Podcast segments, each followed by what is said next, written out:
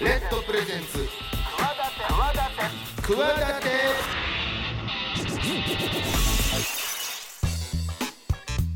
皆さんこんばんは。パーソナリティの大岩良正史です。こんばんは金良です。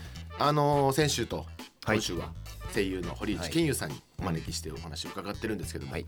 あの先週もおっしゃってましたけど先週あの立壁和也さんジャイアンドラえもんのジャイアンの初代。最初の方のはい前のか、今の木村昴君の前のはい声優さんなんですけど、うん。そこのね事務所でお世話になってたっていうお話ありましたけど、あの十何年前かなごドラえもんのうん。声優オーディションねあったはいでしょ、はいありましたありまし全部変わったやつ、たはい。実はあのラリーさん私 応募してまして、はい。一時通って二時のあの最終5人ぐらいかなジャイアンだけで、他の人の最終5人みたいなのも全部残ってるところで、実はの残って 当時。まさかの。まさかのえ嘘。え俺ジャイアンまであと5人みたいな。どういうあれで本当になりたかったんですか？いやだからななりたかった。だってあのちょモノモノマネというかうん。そそういうのがちょっとあえそれは前のジャイアンを真似るのか？立壁和也さんのちょっとまあ真似をずっとしてて。はいはいはい。ででその応募要項を取り寄せて、でし一枚の CD に取って、うん。それを送って。たらそれ通過して2時なるほど。二時というか最終というかに読んでもらったっていう。それをラリー風のジャイアンでいくんですか？いやだからあのあんまりモノマネではないような感じであなたなりのジャイアンでみたいな感じであったんで、まはいはいはあ、それで応募しましたけどね。い。なるほど。まあ結果はだから僕じゃなくあの木村昴さんという当時まあ中学生ぐらいか。うん。の男の子になりましたけど。まあそまあそんなご縁も。あったんですねそんな立壁和也さんの声優で若い時お世話になっていた堀内健さん。今日はですねだからあの声優という部分の続きもですけど独立されて。独立して自分の事務所でまあ何十人も抱えてる社長として、はい。声優をね若い声優さんを抱えてる社長としての部分もなんか大変なことあると思うんで伺えたらなと思っております、この番組「企て」はですね私スポーツデザイナーでボイスアクターの大岩良理正史と起業家の金良雲でお送りしております明るい未来企て番組でございます。世の中の常識にとらわれず企てているさまざまなゲストをお招きしてですね未来への企て語っていただきたいと思います。チャレンジしている人もこれからの人も目から鱗。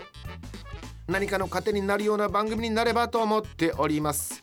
先ほどから言っていますが、はい。今週も先週に引き続き株式会社ケンオフィス代表取締役社長そして声優の堀内健優さんをお迎えしたいと思っておりますのでどんなお話聞けるでしょうか？お楽しみに。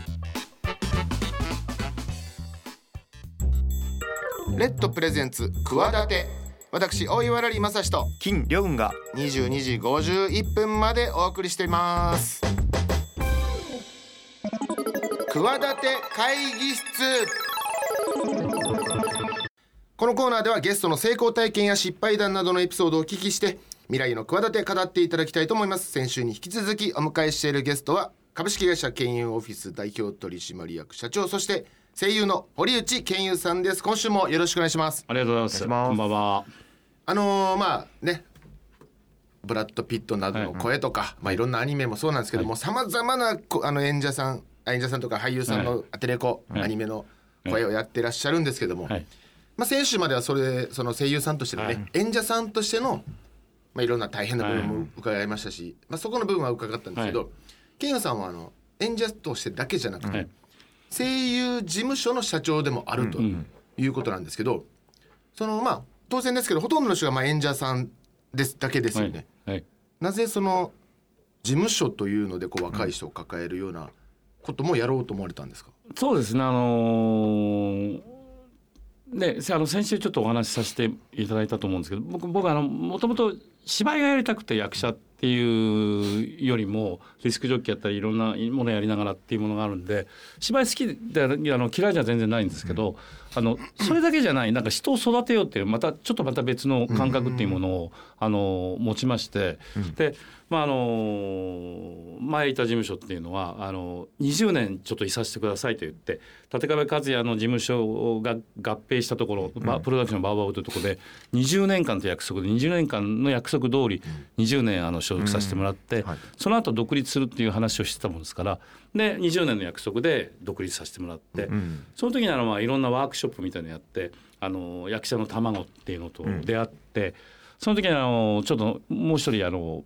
役者がいたんですけどちょっとそれあの亡くなっちゃったんですけどあのその2人であのその行進の指導をして、うん。あのその連中を見た時にそうん、なんかあの初めあの僕フリーでねあの事務所も20年いて辞めたんでフリーであのやっていこうかとかどっか所属しようかなとも少しは思ったんですけど、そのワークショップで出会った人たちを、この子たちにもなんか道っていうものが、うん、あのつけられたらいいなということで、であの県有オフィスっていうのを作らせてもらってそれいつえいつぐらいの話ですか？事務所自体が今21周年あの20周年なんでそれより34年前だからあ23年前かな。役者で芝居好きだ芝居好きでずっと一匹狼みたいで生きてたら多分後輩の目っていうのはあんまりねあの、ん。出てくるとライバル増やしちゃうみたいなものまあがあるまあまあまあまあ、はいちょっとその辺っていうのは柔軟性というよりもそういう そういう欲深さみたいなのがあんまり、あのーなかったんで、うん。どちらかというとあのずっとね野球部とかもキャプテンはいだったんで、はいなるほど、うん。ななんかこの人たちを育ててあげたいなみたいな。サイト拝見するとすごい人数いらっしゃいます、そうですね、あのー今そうですね。70人80うん。人所属の役者いると思いますけど、ただこれがですよその始めた時は一人も世に出てる人とかデビューしてる人がいなかったんですか。うん、それが今や結構な頻度で、はい。あのースタジオに行ってもうん。活躍してる連中も増えましたから、なるほど。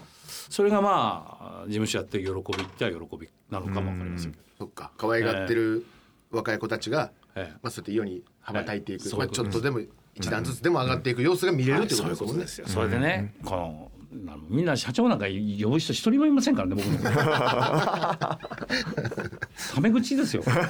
それがねあの現場行ってきましたって言うじゃないですか、はい。で「ケンさん」って笑えなくて居残りだったっけ。先週の話じゃないないですけど、同じじゃねえか俺とみんな同じ道を歩んでんだと思うとほちょっと嬉しい気持ち嬉しいというかね、いやみんなそうなんだ。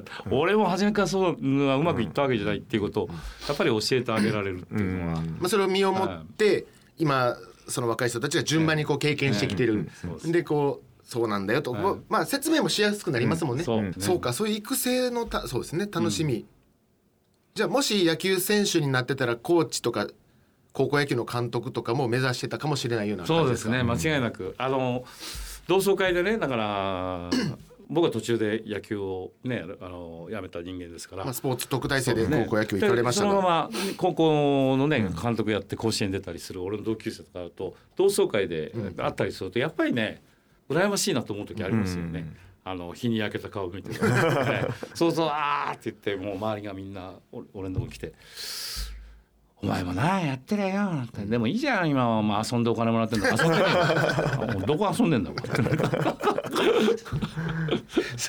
やまあそうなんかまあ当然僕らはすごい大変な仕事ってわかるんですけど、もしかしたら確かにね。そう知らない人から見るとただなんか喋ってるだけでお金もらってみたい先ほどのななね。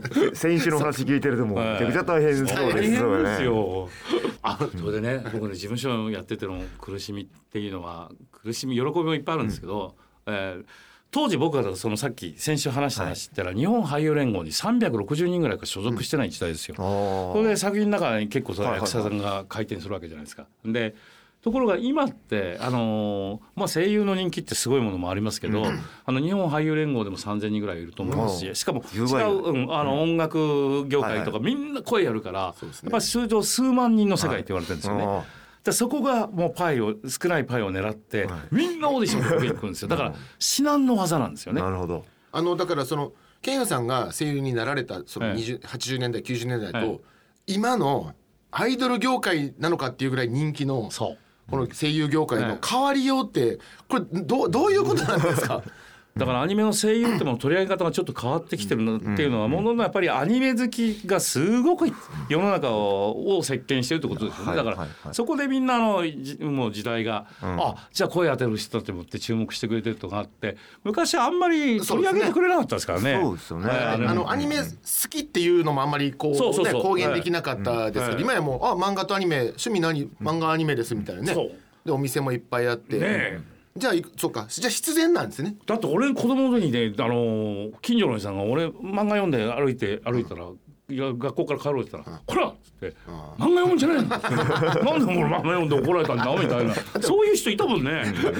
そうそうですね。うん。あともうだったら勉強しろみたいな。そうそうそう。頭が悪くなるものみたいな言い方ですもんね,、それがね、もう大きくやっぱりねあーやっぱり漫画見ながらのが分かりやすかったりするから、ねえ、うん、そういった意味では、まあ、いろんなものが取り上げられて、ん。こうね戸惑ったりしないですか？中にいて、ん今あ若い人がけ声優になるんじゃなくて、ちょっと違うその時代の変化を体現体感されてるわけじゃないですか。そうですね、うん、あれ？なんかむ昔とち違うみたいなので。ああそれは大きく感じますよ。ただ一つ言えるのは例えばあの人気声優になってイベントとかやっていろいろんな取り上げ方がありますよでたまラジオもそうですけど、あのテレビ出演もそうですけどただあの基本的に持っているものは役者っていうものなわけだから、そこの部分さえ忘れないでくれれば、やっぱりあの人気っていうのもあの部分もさっちゃったりもすると思うんで、やっぱり自分はなんなんだ自分の本質って何って、声優イコール役者だよっていうものはだけは持っててほしいなってうちの、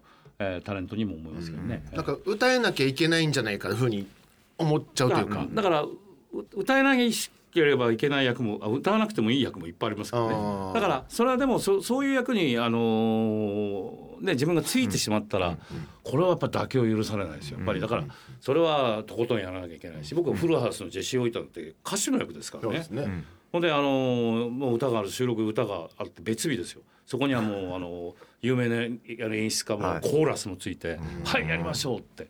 大変でしたよ。そうか別に特に歌の練習はそんなしてないですもんね。その発声や演技はもちろん練習してて。いや俺カラオケ番長だからあの 何度かご一緒させていただいて。こんなカラオケうまいのにこんなに下手だったんだっていう気づかれますからね気づきかされますよ。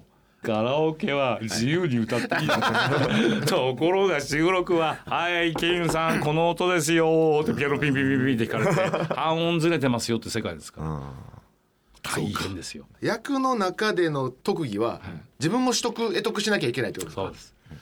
たただねだからじゃあ譜面通りに歌ってますよって言ったって、その中でこう自由に遊び遊びが出ないとやっぱり作品としては面白くないから、やっぱ高いですよこのこのレベルがね。面白い。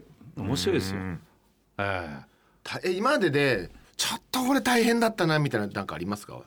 その演者としてですけど。いやいっぱいありますね。もう英国王のスピーチとかってもう英国王の役やったんですけどまあいわゆる喫音ですよね。その音がやっぱり喫音すごい。前の日一生懸命練習していってこの喫音にリアリティ出すっていうのはなんて難しいんだってあの思いますよね。だからやうん。っぱりうんテクニックじゃやっぱ伝わらないものがあるんだけどハートハートを伝えればっていうんだけどまあでも原音こんな感じになってるしみたいなのも近づけなきゃいけないって、ねそこにリアリティを出さなきゃいけないっていううん難しさとかっていうのは、そうか。ありますねやっぱ。り。うんあそうですよね。必ずしもや回ってきた役の中でやることが自分が得意なことかできることかどうかわかんないですーもんね。そうですそうです。はいでもやっぱりね お願いされた以上はやっぱりそれなりの、うん、クオリティのものを出したいと常に思ってるんで。でそれをじゃあ今そうやって経営者として若い声優さんにもこういう仕事が役が来たらもう一生懸命練習そうですね。だからもうそそれに備えておかなきゃダメだよって今言ってるのなるほど。はそれはなぜと役者の数が多いからあのダメだって言ったらもう違う人が来ちゃうから。だから僕の時代ってそそれほどね役者さんがいなかったから、ねもうきっとあの日にちかけてもっていうのはあるんだけどろうけど今うんいくらでもいるいますから、うまい人が。だからそこにね今なんか結構イベントとかにフリートークできますかとかもうみんな書いてありますからね。だからイベント込みっていうことじゃないですかアニメーションとか受かると。そうか。ああそうですね、はい。ね。大変ですね。余計大変ですね。聞いてると。俺なんかもだって出しますからねオーディションの時にね、フリートークっていうところ欄があるんですよ余計になことまで喋ります。あのね聞いていただいてる方はお分かりだと思いますよ。そんなに質問してないんですけど。いろいろとこう、まあ、今週もちょっとまあね時間がもうどこまでまだいけるとこまでいけます。まだあります。大丈夫です。そうですよね。フリそうか。イベント込みライブ込みですもんね。最近のアニメは。CD 出すこと前提とか含めて。企画がもうそうすでに他のメディアミックスみたいになってるからすでに。テレビで流すだけじゃないですもんね。そうですよね。前にも出なかったみたいなそうそうね。で、役がすでにこれが歌手でん。アイドルグループのアニメやったりするから、はいそうか、なんか昔より大変な世界ですねやっぱり。なんか、そうですね。まあいろんなことできないといけないですうん。そうそうそうそう、っていう意味そういう意味では。ただやっぱりすごくやっぱり夢が広がったというのはあー確かに確かに。そうですし、みんな紅紅白ですからねだから、なるほど。そういうところの夢は広がったというか、やっぱりなんかうまくね運運が回ってそれで技量もあったりして支えられる、ね、ファンの人たちが押してくれれば、まああの辺までいけちゃうっていうレベルではあるから、ただすごく思うのはやっぱり運が良ければっていう運は確かに左右されると思うんだけどやっぱりその運だけじゃダメだと思います。そそうですよね、やっぱりその運を掴んだ時のそれなりのやっぱりオーラであったり花みたいのは用意しといた方がいい,、いいですよね間違いなく、ええ。もしかしたら今聞いてる方で声優目指してる方もいらっしゃるかもしれないですけど、そうですね。だからどどういう方が向いてるとかあるんですか？あのーすごく、まあ、僕はあのー選ぶ側じゃないから分かりませんけど、はい。僕の中の持論として言うのは、はい。やっぱりすごく妙にやっぱりいろんなものを勉強しすぎちゃって、うんあのー変なテクニックというかもうがんじがらめになってこうであるべきなものをあんまり固めていかない方がいいような気がする、うんうんうんうん。だからやっぱりいろんな僕のけ経験の中でいろんな監督とか見てるとやっぱり色のついてないものをちょっとやっぱり自分の演技で変えていきたいっていうのが、なるほど。すごくなんか作り手さんに持ってるような気がするんですよね。あー。なるほど。これはあくまでも僕の意見ですけど、うんうんうん。ええ。ちょっとこう隙は作っといた方がいいってことですよね。そうですね、間違いなく、ええ。こう私そう思います。俺何でもあ何でも言ってください、あ何でもやります、ええっていうよりもうんあそれちょっと初めてですけどなんかあ頑張りますみたいな。あそれ大事だと思いますね、ピア。で。でもちろん言われたら練習したらできなきゃいけないですけど、ええ。いつまでたってもできないではダメだからあれですけど、なるほどねええ選ばれるようにするためにはちょっとこう、ええうん。うん。雰囲気はあるけど、ん。ちょっとまだまだちょっとそれは初めてで頑張りますみたいなちょっと可愛げがある方がいいというか。ね、だからなんだろうな初めのうちは僕そうだと思うんですよね、だからやっぱりそれからねキャリア踏んできた時はあまり自信がないっていうのも不安がられちゃうから、それはそうですよね。まあ、できますよみたいなのも大事だと思いますけど、え難しいですね。なんかもうケンさん40年か。す。ごいですね、改めて。えそうですね。改めてこう毎日仕事してますもんね。そうですよね、はい。なんかあ明日火曜日だから、はい。明日はあれだみたいなワンピースだ。みたい。な、はいなんか明日木曜日だから何々だみたいな。なんかレギュラーがずっとね毎週。明日ワンピースだったらじゃあじゃあケンさんもう一杯飲めばと。か久々に今日は仕事今遊びに来たって感じですよね。フリートーク。フリートーク。でそうですよね。だって声優さんケンさんってそうやってフリートークしたくて DJ 目指しててだけど台本渡されたらその声優ああセリフなわけじゃないですか。だフリもうちょっとこう喋る仕事の中でも フリートークしたいんだよな。それが今この楽しい時間にこう今発揮されてるというか。アドリブができたりするんですか？あのねこれがねあのその僕のデビューの時は、はい。もうあちょっと名前出したらいけないと思うんで、もうもう大御所中の大御所の先輩がいつも兄貴みたいに可愛がってくれて、はとにかくその方が「とにかくお前一言一句セリフ変えたら俺許さないぞ」ってしごかれたんで、セリフって僕一切いじんないですよ台本の。うんうんうんところがねビバリーヒルズ高校白書って、スティーブ・サンダースってやってたんですよ。で「そうでやんす」とか言うんですよ。はいそうだアリンスとかね言うんですよ。そしたらみんながね「お前よ」ってアドリブもいい加減にしろよってふざけすぎだよって。いやあれ台本に書いてあるんですよって本当台本通りなんですよ。だからねその先輩も言ってたけどいいかってこんなセリフありえねえだっていうものをねあのまるでアドリブのようにその通りに言えたらお前本物になってなってきてるっていういうことはよく学びましたよ。はいはい。よく教えていただいて。今でも感謝してます。まあ映画できてたりすると尺も決まってるから、そうですね。そんななかなかね入れられないですもんね、うん入れようと思っても、ん。そうかだからこうやって今フリートークのところがもうめちゃめちゃもう今ウキウキされてる。ウキウキしてる。って。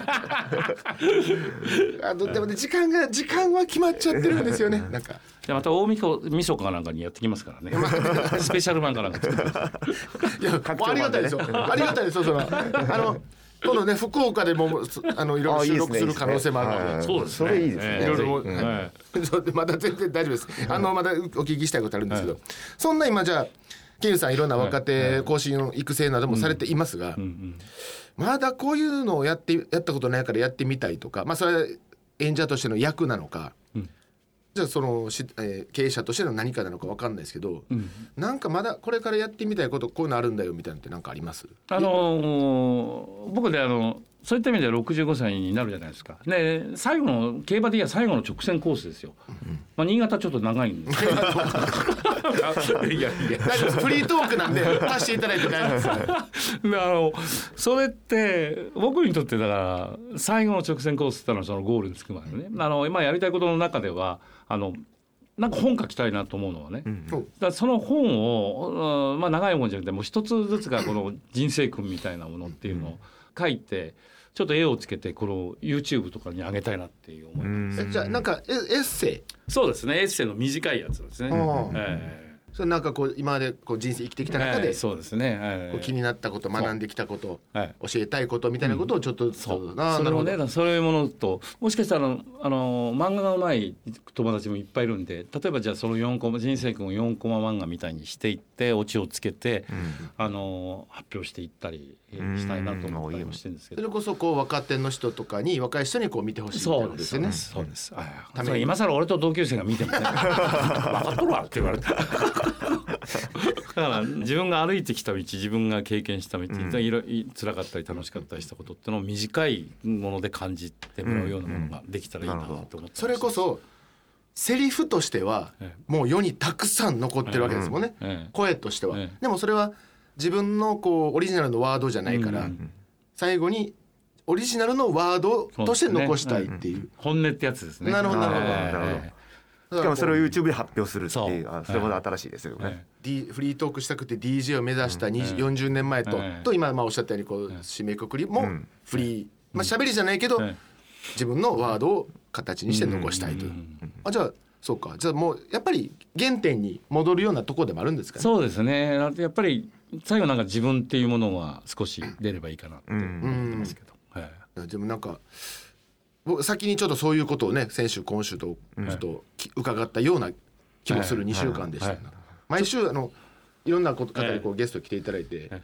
こっちもいろんな話聞けて結構もう僕らも毎週ちょっとずつですけどこうなんかまだ成長してるような感じがするんですけど、なんかね、いや今日もお話聞けてよかったです。あれ？なんか そうですよ終わろうとする雰囲気には持っていってますよ。持ってますよね。あのしかもなんかもう二人の顔がもう終わりますよ。だあのなんかさじゃあ最後に、はいそれこそノンテーマで一言なんかあれば。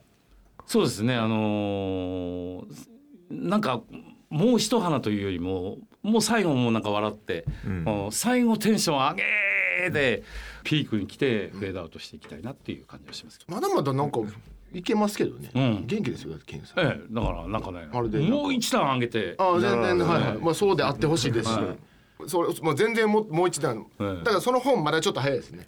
もう10そうですね年後とか。はいうんああそうですね、まだ早いです言ってくださいだってね結構あったりするんで「あケンさん元気ないよ」とか「もうそろそろ書き始めた方がいいよ」とか衣装衣装みたいな。ね。今書き出してもう三巻ぐらい出ちゃったんですよね。そうなんですよ。あこれが最後かと思ったら、うん二冊目出すからだよね。あ これがさ二冊目これで最後かなと思って三冊目元気すぎていろいろワードが思いついちゃうんだよね。で当然デザインは書いてくれるんだろうねあじゃあ表想定とか表紙とか。すげえ僕でよろしければさせていただきます。はい、もちろんもちろん。ただまだ先ですから、先ですね。はい。ちょっと貯めとくだけ貯めといてください、メモでね。はい。大丈夫です。はい、ということで、えー先週今週とゲストにお招きしたのは株式会社ケンユーオフィス代表取締役社長そして声優の堀内健優さんでした。本当ありがとうございました。ござい。以上企て会議室でした。レッドプレゼンツ企て私大岩良理正史と金良雲が。お送りしております番組ではメール募集しております。くわアットマーク RKBR.jp KUWA アットマーク RKBR.jp お待ちしてます。奇跡体験あの日のビッグバン。バカ野郎。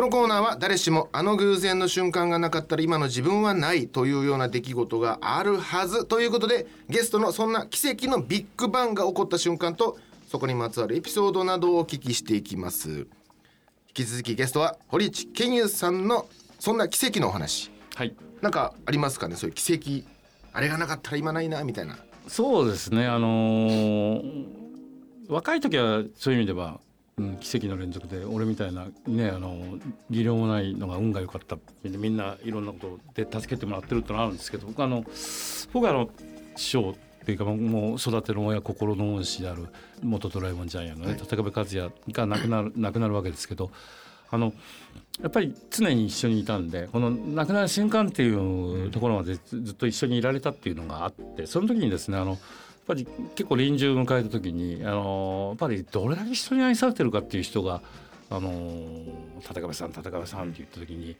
あのふわっと息を吹き返して、うんあのーもう一回戻ってきたんですよ。あほんであの俺顔結構近くにいました。このまぶたからちょっと涙ぐんでるのが見えたんです。で口が音には出ないんですけど口がかか確実に僕の中で思うんですよ。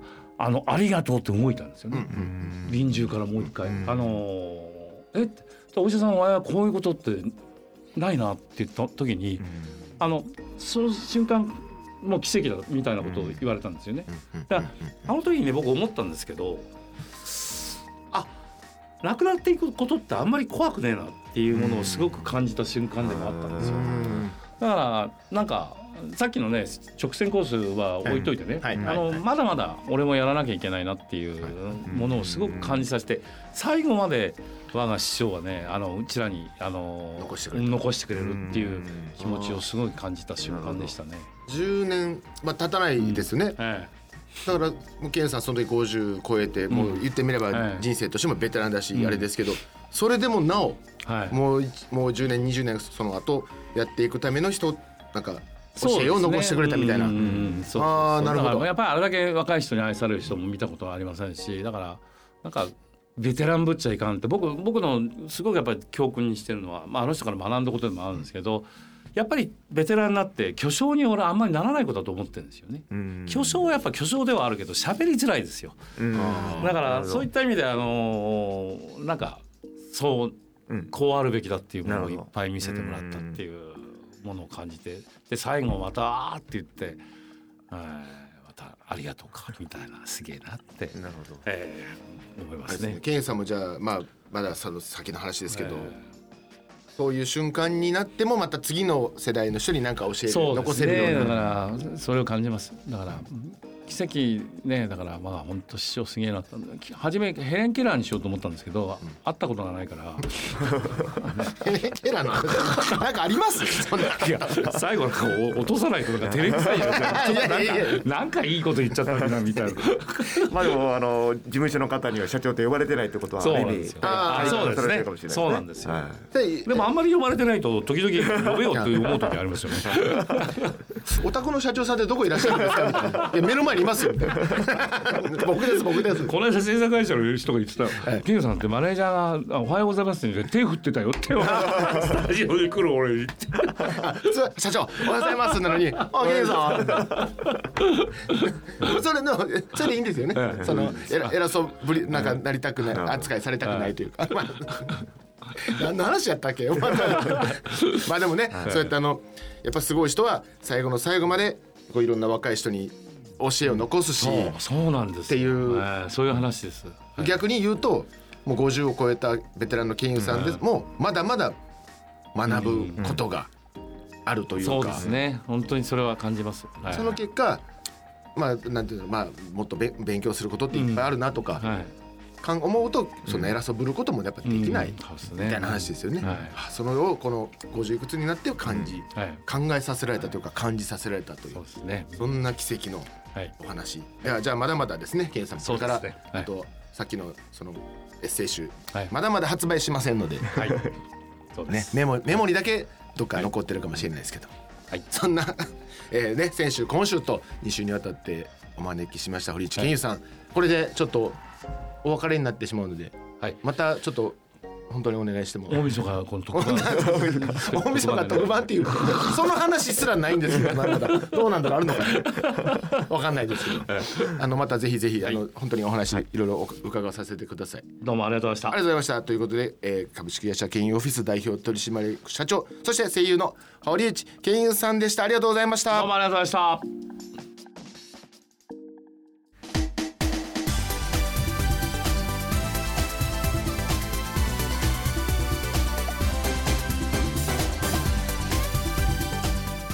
さあ堀内健優さんを2週にわたってお迎えしてねいろんな話聞いてきましたが、ねはい。面白い人だったでしょ、もうん。う言った通りだったでしょ？どうでした。ようしゃべるでしょ？大ミスカースペシャル。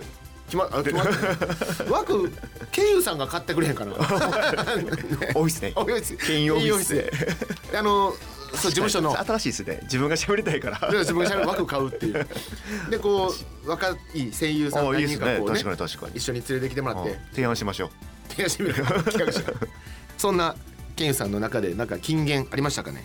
金言ですね、うん。はい。えっ、と巨匠にならない。ああおっしゃってました、はい。まさに僕ちょっと実はあの写真拝見しててちょっと怖い方なのかなと思ってたんですけどいや全然ね柔らかい黙ってたら黙ってたら。厳しい人かなと、はまあ、まあ厳しいのは厳しいやろうはいいや巨匠感全然ないですよ。ね 今のい。やいやいやいや親しみやす接しやすいっていうお話ですそうなのよ、うん。あの僕はまあ夜な夜な一緒にお酒飲んで楽しくさせていただく立場ですけど本当によく喋る。本当にお酒が入ると、はい。ちょっと今のに押しとこうこれ。企てポイント。よく喋るこもうそこに差し上げようと思って ポイントそうでもそれでねまた次の日朝から明日収録なんだよって、へー。元気よ。